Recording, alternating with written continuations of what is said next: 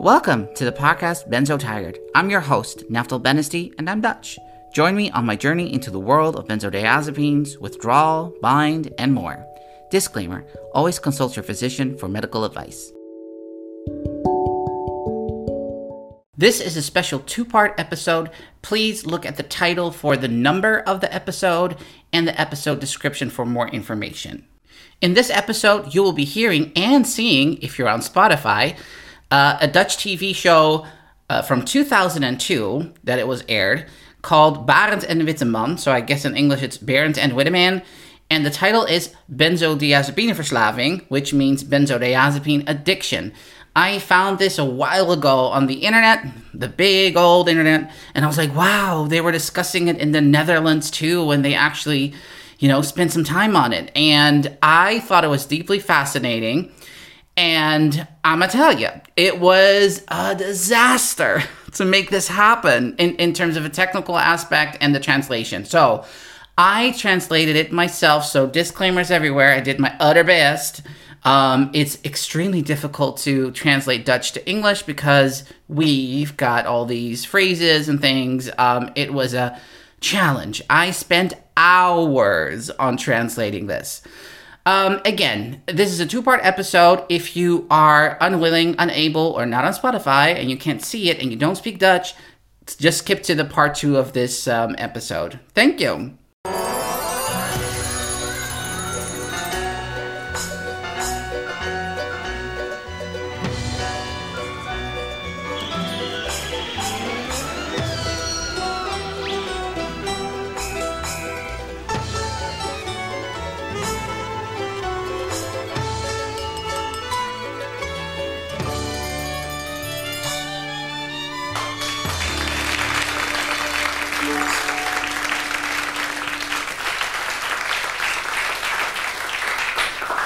Goedenavond. Niet kunnen slapen zonder slaapmiddel of haast niet meer kunnen leven zonder een kalmeringsmiddel. U zult het niet geloven, maar 700.000 Nederlanders zijn eraan verslaafd.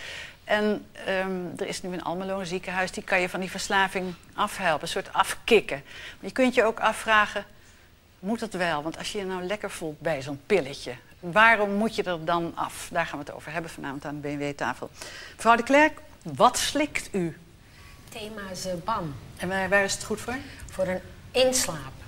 Voor in te slapen. Ja? Want als ik dat niet inneem... Eh, niet definitief, maar nee, eh, even. niet definitief. Ja. Even. Ja. Dat inslapen en dan kan ik... eh, breng En dan- ik rustig de nacht door. Ja. En eh, iedere dag? Iedere dag. Hebt u dat nodig? Ja, dat heb ik nodig. Ik vind gewoon dat ik het nodig heb. En hoe lang doet u dat al? Dat, vanaf eh 82. Vanaf 82. dus dat is 20 eh, jaar. Ja, dat is eh, 20, 20 jaar. jaar. Ja. En helpt het nog steeds? En het helpt nog steeds. En zou u zonder kunnen? Dat denk ik niet, want gisteravond heb ik het weer geprobeerd. En eh, dan wordt mijn bed op een gegeven moment zo hard aan me, aan mijn, aan mijn lichaam, aan mijn benen. Dan moet ik er gewoon uit en dan neem ik een, toch dat pilletje en dan val ik in slaap. En dan valt u in slaap. En dan leg ik een uur wakker eerst hoor. Want het werkt na een uur. Nee, ik leg eerst een uur wakker Om te proberen of om het te zonder kan? proberen. Ja. En dat gaat niet, dan neem ik het pilletje en dan val ik slaap. En doet u dat iedere avond? Probeert u het iedere avond? Of, eh? Nee, ik probeer het niet iedere avond. Nee, nee. Dan moet je gesteld voor... eh, Ja. Nee, dan moet... Nee. En waarom bent u er ooit aan begonnen? Nou, mijn man had het aan zijn hart. Die be- is in 82 geopereerd.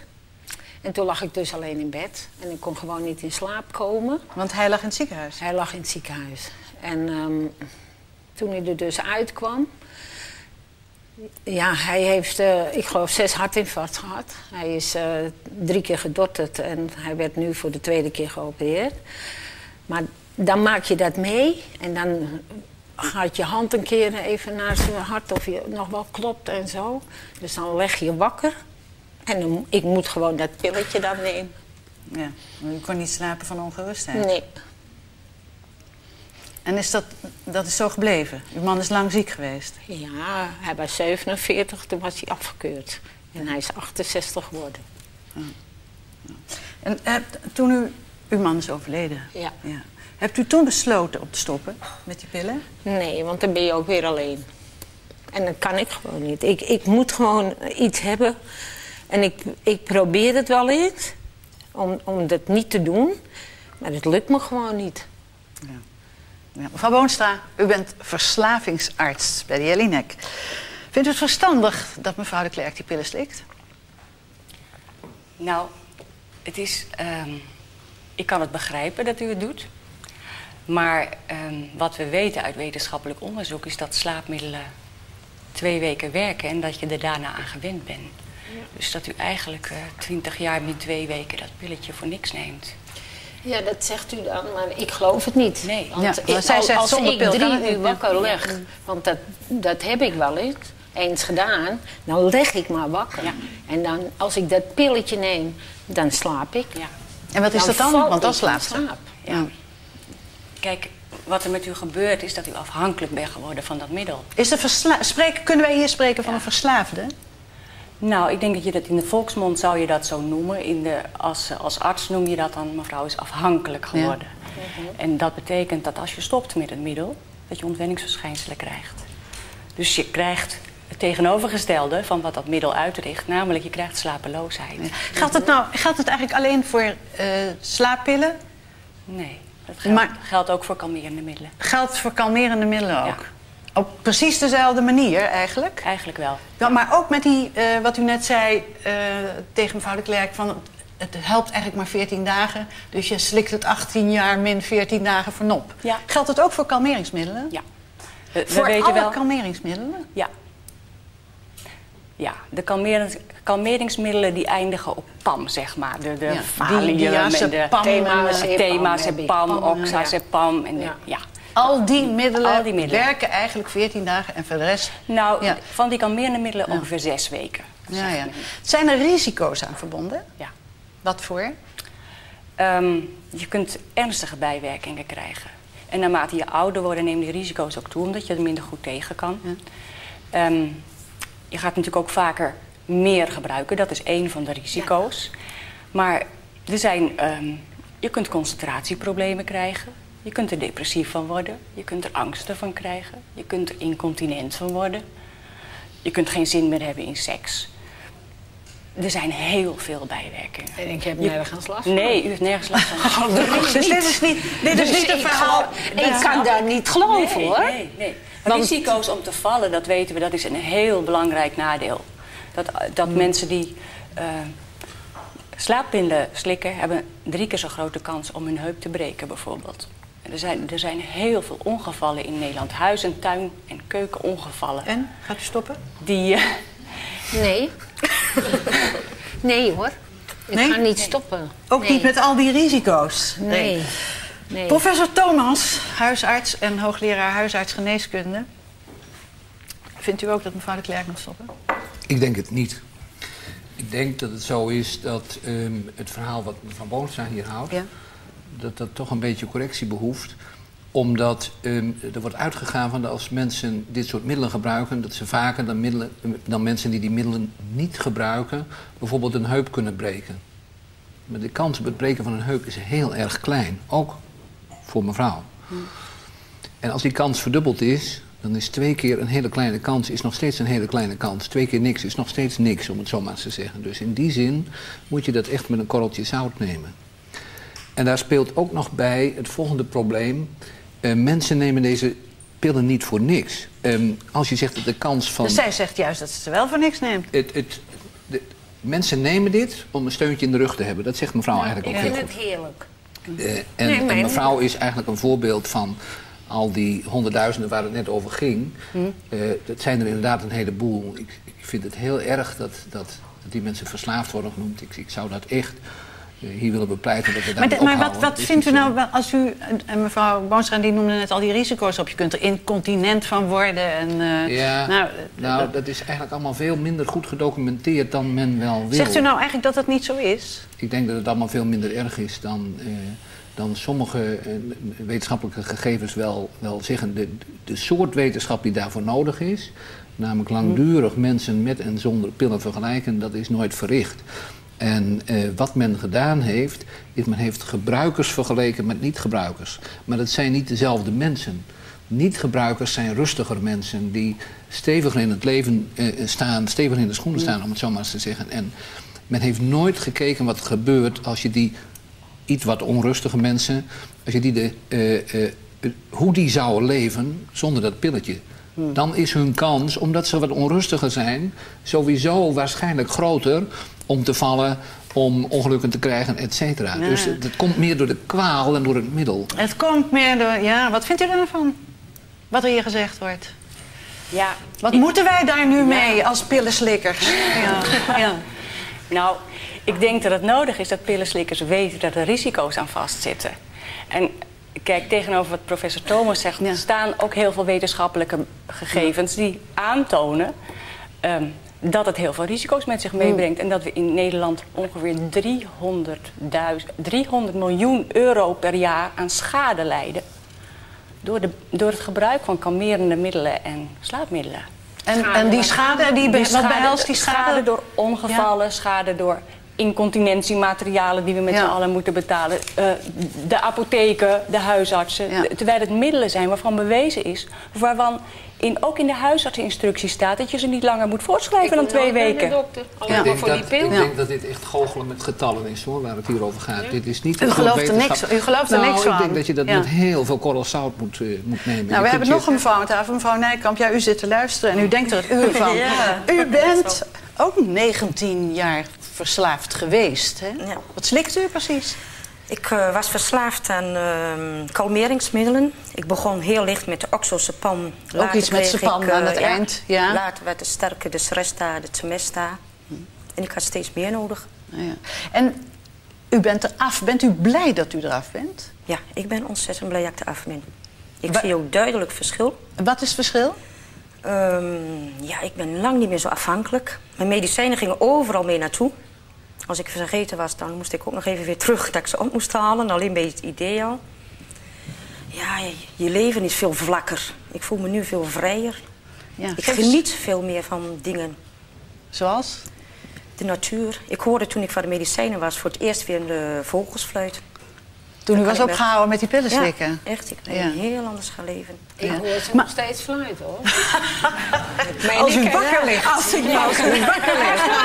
Ik word er soms zelfs wakker van. Ja. Maar ehm, u zegt ik voel me beter en ik hoor de vogels fluiten. En eh, zegt u, omge- heeft uw omgeving het verschil gemerkt van dat toen, een periode toen u slikte en de periode toen u niet slikt? Ja, echt. Mijn man die, is, eh, die zei echt, ik heb mijn vrouw weer terug na 20 jaar. 20 jaar. Dat heeft hij lang volgehouden dan. Ja, echt. Knap, hè? Nou, Ja, hij eh, kon heel duidelijk verschil. En de familie wel en mijn vriendin ook vooral. wat zei die? Ehm, ik was niet meer zo afhankelijk. Ik had overal altijd hulp bij nodig.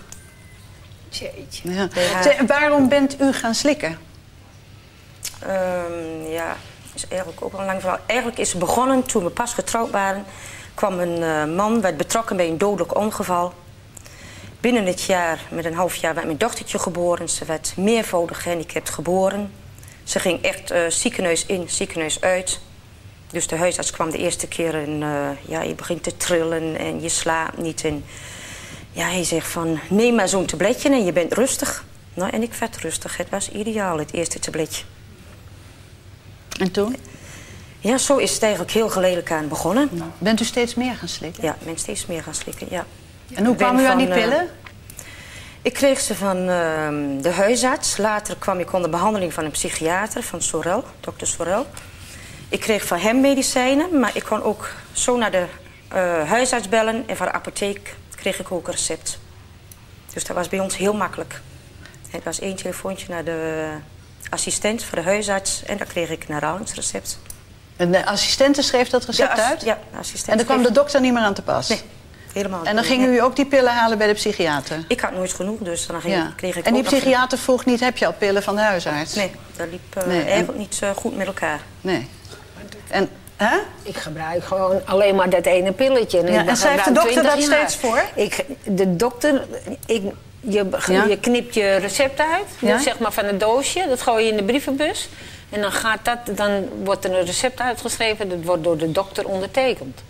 En als hij dat niet goed vindt, krijg je het niet. Hij heeft mij ook gebeld om te vragen of ik niet kon minderen. En Hoeveel jaar geleden? Ja, misschien eh, Of gisteren. tien jaar of zo, weet ik veel. Tien jaar geleden, voor het laatst gebeld. Maar ik heb niet gezegd, nee, maar dat zeg ik nee. Ja. Nou, bij ons was uh, Ja. apotheker wel als die zei van... eh hey, hier gaat iets goed fout. Ja. Dus de apotheek had wel in de gaten. eh zij Ja. krijgt uit Almelo medicijnen en ze krijgt van de huisarts En, wat, en deed de apotheek daar dan iets aan? De apotheek heeft toen contact opgenomen met de huisarts. En wat gebeurde er toen? Toen is het gestopt Ja? bij de huisarts. En eh, toen ging het met mij eigenlijk goed mis dat ik opgenomen werd. Ah, ja. Wat, wat, wat, eh, wat, wat vindt u nou, mevrouw Boonstra, van de opstelling eh, van die huisartsen? Ik bedoel, eh, bij de ene schrijft de assistent het voor... en bij de ander kun je met een beetje gesjoemelde tijd de dubbele hoeveelheid scoren. Bij ons niet, hè?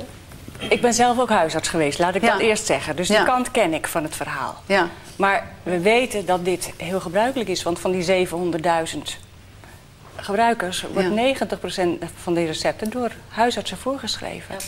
En we weten dat heel veel huisartsen zich er niet zo van bewust zijn en zich ook een beetje ervoor generen. Want In welke zin? ja, zij zetten toch hun handtekening onder dat recept. En eigenlijk weten ze, ze vaak in hun achterhoofd ook wel dat ze dat doen. Nou, als de assistente dat doet, geneert de huisarts zich er niet Nee, voor, hoor. Dat, nou, Ja, maar, maar- Ja, ja. U, u breekt mij de bek een beetje open. Mm. Ehm, ik denk dat assistenten wel uitvoerende taken Ja. hebben... in de zin van dat recept voorbereiden. Maar de handtekening wordt altijd... zonder arts handtekening wordt geen enkel recept afgeleverd. Dus die arts die weet daar van A tot Z van. Ja, maar wat En die- vindt u daar dan van? Nou, ik denk dat je heel erg moet scheiden. Ik vind dat deze twee dames daar heel goede voorbeelden van zijn. Het, ehm, het gebruik van, ja, wat ik zou willen noemen, de gebre- tevreden gebruiker.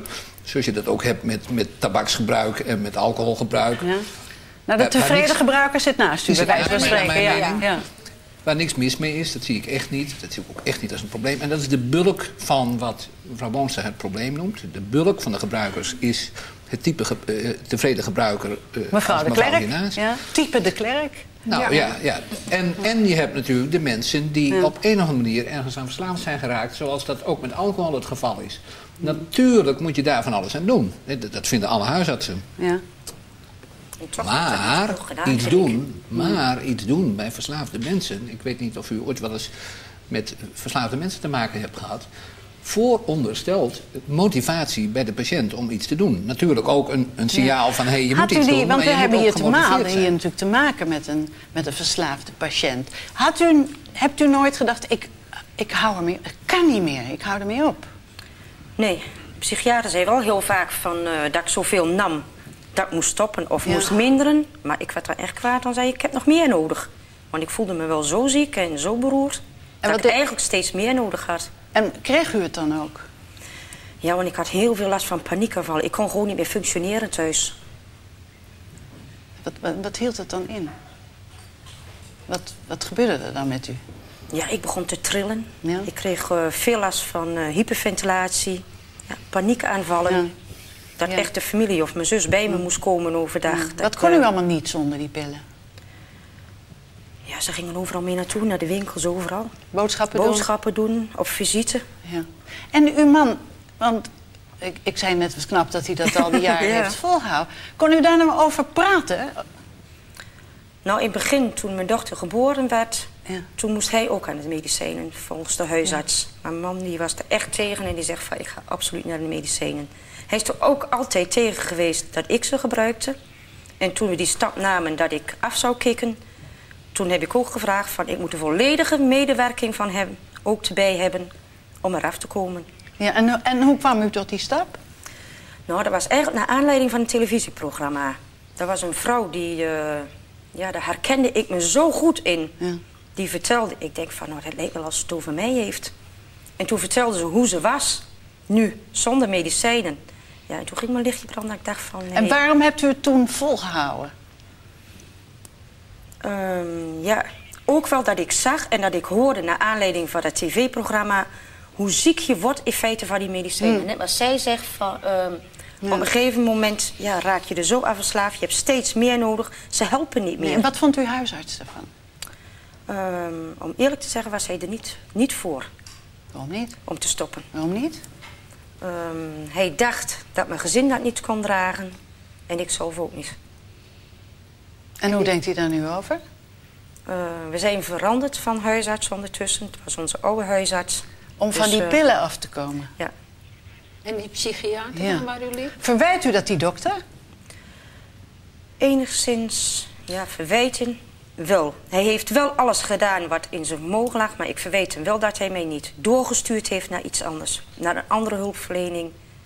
Ja, dat ik toch Ja. op een andere Ja, manier hulp nou, kreeg. nou, nou moet, moeten we het daar toch even over hebben. Want hoe zit dat nou met die dokters? Nou, wat, wat mevrouw beschrijft vind ik dus heel typerend. Ja. Ze heeft steeds meer nodig. En een heleboel van de klachten die u hebt waren gewoon bijwerkingen van de medicijnen. En u was een deel van de dag aan het ontwennen van de medicijnen. Dus iedereen denkt van, hé, het gaat niet goed met mevrouw. Ze heeft nog meer pillen nodig. En dat denkt de dokter ook. Dat denkt die dokter waarschijnlijk ook. En die heeft er dus geen vertrouwen in dat mevrouw op zou kunnen knappen als je stopt. Die denkt van, daar komt nog een veel groter probleem onder vandaan. Maar is dat reëel voor een dokter om te denken? Nou, ik, ik denk dat, eh, dat eh, huisartsen vaak ook niet ehm, genoeg op de hoogte zijn van dat mensen zo ontzettend kunnen opknappen van het stoppen met middelen. En dat ze minder naar de huisarts hoeven daarna. En dat de kwaliteit van leven echt. Maar hoe kan dan toeneemt. nou... Ik bedoel, hier zit, hier, hier zit de hoogleraar Ja. huisarts, huisartsengeneeskunde. Hoe kan dat nou... Is dat zo dat dokters daar niet voldoende van op de hoogte zijn... hoe mensen kunnen opknappen als ze de pillen niet meer Nee, slikken? maar dat is natuurlijk niet het geval. Dit, eh, dit, dit wat extreme verslavingsprobleem, want zo wil ik het toch eh, noemen, dat extreme deel van het spectrum van gebruikers, dat is natuurlijk al lang bekend en dat is ook bekend bij andere echte verslavingen. En eh, ik heb eigenlijk net ook al gezegd dat kardinaal bij de oplossing van dit soort problemen is toch het, het verkrijgen van het inzicht van de patiënt, zoals mevrouw dat ook heel mooi zegt. Ze ziet het programma en denkt van verhip, ik wil het knopje omdraaien. Daarop zit de hele verslavingszorg alsmaar te wachten, inclusief alle dokters daaromheen. Tot die tijd kun je helemaal niks, want dan is de patiënt niet gemotiveerd. Al die mensen die u op straat ziet, verslaafd ziet eh, zijn, die zijn eindeloos toegesproken door goedwillende medeburgers. eh, van doe er nou toch iets Ja. aan. Maar die hebben dat knopje niet gevonden. En dat knopje, dat kan je niet vragen van de dokter dat die hem omzet. Die moet je uiteindelijk zelf omzetten. En maar Vaak hoe kun je nou mensen helpen? zitten. Want ik bedoel, als je dan zegt, er zijn 700.000 mensen verslaafd aan die pillen... en eigenlijk Nee, nee, niet zoals mevrouw. Hè. Ik, ik, Nee. eh, mevrouw is misschien maar 5% van dat probleem. Ja, Dat wil ik even maar, heel moet je, maar, moet, maar moet je nou, hoe zou je daar nou iets aan kunnen doen dat mensen die knop omzetten? Ik bedoel, een televisieprogramma, oké. Goede Maar, voorlichting. Goede voorlichting is denk ik heel belangrijk. ja, maar goed, die arts, door wie dan? Want die arts, er zijn dus huisartsen die dat niet doen. Die zeggen, slik jij die pillen nou maar, want... eh, Misschien moet de overheid ook een bijdrage leveren daarin. Dat er echt een campagne gevoerd gaat worden. maar zou dat helpen? Ik bedoel, als... Ik denk als, het niet. Als meneer, nee. niet. nee, ik denk het niet. Ik denk dat dit precies hetzelfde is als het probleem met alcoholverslaving, om het zo maar eens te zeggen. Het is niet de kroegbaas, lees de dokter, die het eh, eh, medicijn of de alcohol verstrekt. Het is Hmm. de motivatie, het innerlijke probleem, de innerlijke onzekerheid van de persoon die, eh, die het gedrag zo lang in stand houdt, totdat die uiteindelijk, zoals ik zeg, door wat voor motief dan ook, dat, Ja. dat knopje Maar ik vindt. vind dat de huisarts dan wel alert moet zijn. Ja, maar ik denk ook, als ik bij de huisarts kom en ik vraag om een zwaardere tablet, dat ik hem niet krijg hoor. Het ligt dan gewoon aan de huisarts wie je hebt. Maar u bent toch naar een psychiater gestuurd, ook voor uw problematiek, om het te, te helpen te verminderen. Ik denk dan dat er van alles bij u in het werk is gezet. Alleen u was er zelf nog niet aan toe. Nee, dat denk ik ook. Ehm, nou, in het begin... ehm, ja, in het begin dan denk je gewoon aan je meer. Ik eh, ben in die tijd dat ik opgenomen werd... Dan ben ik vier maanden dus opgenomen. Maar zou u nou van idee veranderd zijn door een voorlichtingscampagne in de krant of zo? Ja, het ging bij mij ook naar een televisieprogramma. Ja, dat is dus, waar, eh, ja. Nou, mag ik u een is voorbeeld waar. noemen? Mag ik u een voorbeeld noemen? Ja. De Nederlandse huisartsen zijn zich, eh, want dit probleem met deze benzo's, zoals dat dan genoemd wordt, dat is eigenlijk eh, nou, zeker een jaar of 10, 15 bekend. En in die tijd zijn die huisartsen niet stil blijven zitten. Die hebben echt in, in alle voorlichting onderling voor hun eigen beroepsgenoten alles in het werk gesteld om, om te laten weten dat je dit soort middelen eigenlijk altijd kortdurend moet voorschrijven. En eh, de gemiddelde huisarts doet- Blijkt, blijkt, doet niet, dat. uit- blijkt niet uit de buurvrouw hier. Nee, elk jaar nee. naar 5% toe het chronische de gebruik. gemiddelde huisarts zal eh, toch terugkoppelen in de zin van is het nodig. Maar als het gaat om eh, dit soort kleine ruggensteuntjes zoals mevrouw Ja. hiernaast vraagt... dan moet je je ernstig afvragen, en dat heeft ook iets te maken met de inspanningen die iedereen daarvoor moet doen... of dat allemaal wel opweegt tegen de winst die je krijgt. Mevrouw zal van stoppen met het middel waarschijnlijk ongelooflijk weinig winst krijgen. Dus ja, eh, d- d- mevrouw wordt door mijn beroepsgenoten min of meer als een tevreden gebruiker beschouwd waar geen Ja. enkel gevaar in zit. Maar zou, zou u, zou u, eh, eh, zou u als eh, mevrouw Nijkamp bij uw patiënt geweest zijn... zou u haar ook blijven voorschrijven, die pillen? Of had u nou geprobeerd Ik om haar zou, eraf ik te zou helpen? haar bij herhaling geprobeerd hebben eh, te wijzen op het feit, zoals ook door diverse gebeurd is. In haar verhaal blijkt dat. De psychiater heeft het gezegd, de Nou ja, de huisarts. apotheker heeft het gezegd. Denk ik. Ja, ja, ja, ja. ja De huisarts niet, die zei je moet er niet af. Ja, Maar de nou, psychiater. nou, of een ik psycholoog. denk dat hij ik denk bedoeld dat je heeft. eerder naar een psycholoog moest gaan. Ik denk zo. dat hij bedoelt, nou, Ja, psychiater is naar de psychiater gegaan. Ik denk dat hij bedoeld heeft, zo- zolang u zo weinig gemotiveerd bent zoals u nu bent, ja, er valt er eigenlijk niks te bereiken. Nee. Dat is een beetje de tragiek van het verslavingsprobleem. Ja. Nou, er is een afkikprogramma, heb ik, heb ik gezegd aan het begin eh, van het programma in Almelo, in een ziekenhuis. Hoe heet dat ziekenhuis? Twenteborg ziekenhuis. Twenteborg ziekenhuis in Almelo. Twenteborg ziekenhuis in Almelo, voor wie er wel af wil. En van harte natuurlijk, wat ons betreft. En van harte. Om dat te proberen. Ja, en alle ja, verslavingsinstellingen in Nederland Want? kunnen daar ook aan bijdragen. Ja. Goed, hartelijk dank voor dit gesprek. U neemt zo meteen uw pilletje. Ik neem En, rustig eh, weer blij dat ik eraf ben. Dit was weer weer. Tot de volgende keer.